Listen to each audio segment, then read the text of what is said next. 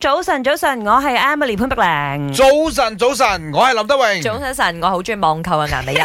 同你講啊，如果你要網購嘅話，四月一號之前前嗱臨埋 單，我尋日就係去埋咗單啦。係 check out 啊，講緊 check out。點解喎？點解網購要咁緊張埋單係喎？啦，二零二三年四月起，政府將會徵收新嘅消費稅。OK，其中一個就係我哋之前有提過噶啦，嗰啲奢侈品啦。係咁而家呢個咧，我哋今日關注嘅咧，就係每一次你喺海外網購少於五百 ringgit 嘅都話啦，要加稅喎，就會被徵收十八先嘅銷售稅啦。即係佢有舉例嘅，嗯譬如話如果你買二百蚊嘅表，嗯，咁啊你就會加多廿 ringgit 啦，係，然之後你仲要俾呢個運輸費八蚊左右啦，嗯，嗯即係整體嚟講你係二百二十八 ringgit 埋單。簡單嚟講，呢個 ten percent 係 charge 喺嗰個貨物嘅價格上面。係唔係嗰個你個運輸費就唔使 charge 嘅。 Yes 唔係嗰個運輸 Okay 費咧，係因為你過海關嘅時候，佢而家嗯要另外，即係佢有啲誒、呃叫做程序收費，係啊，哦，即係你喺嗰度郵寄嗰筆費用已經計係係係咗，另外再加落去嘅。啱啱呢個係叫做 LVG 銷售税，咁哇啊而家其實都歡迎啲商家嗯啦。如果你不嬲有入口，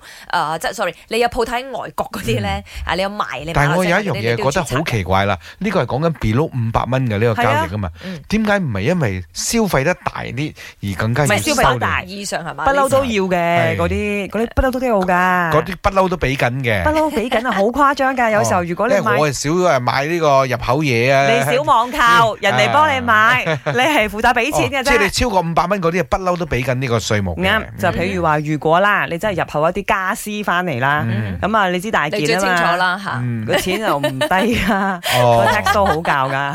係先，係咁而家咧，就連你消費少過五百蚊，你都會中呢個 ten percent。嗯咁會唔會其實都變相係幫咗本地嘅商家咧？啊，佢應該係呃基於呢個諗法而有呢個銷售税啩，係啊，我因為估佢強調係喺外國訂翻嚟嘅嘢嘛，譬如。啊，係馬來西亞好多華人都會用嘅淘寶啊，咁樣樣啦，嗯你淘嘢好翻嚟解嘅壓話嘅，喎，咁點樣？所以就搞到我哋有啲壓力咁 咯。呢家我唯有喺本地買咯，因為佢哋大批咁入嘅話，個稅務肯定就第唔二唔會比呢啲咁嘅直接網購嘅高啦，係咪係係先？係，所以本地中小型企業有銷做銷售嗰啲朋友，可能就會係覺有得哦翻開心啲有翻曙光，有係翻啦啲競爭力。但係與此同時，我哋都要問真話㗎嘛，係咪？係嗯唔係，我要講嘢，講真真，你會唔會因為呢個十八仙嘅銷售税而減少網購呢？係啊，強調係喺國外入口嘅商品係啊。佢四月開始啊嚟嘛我，我哋一齊講啊！係三二一，唔會。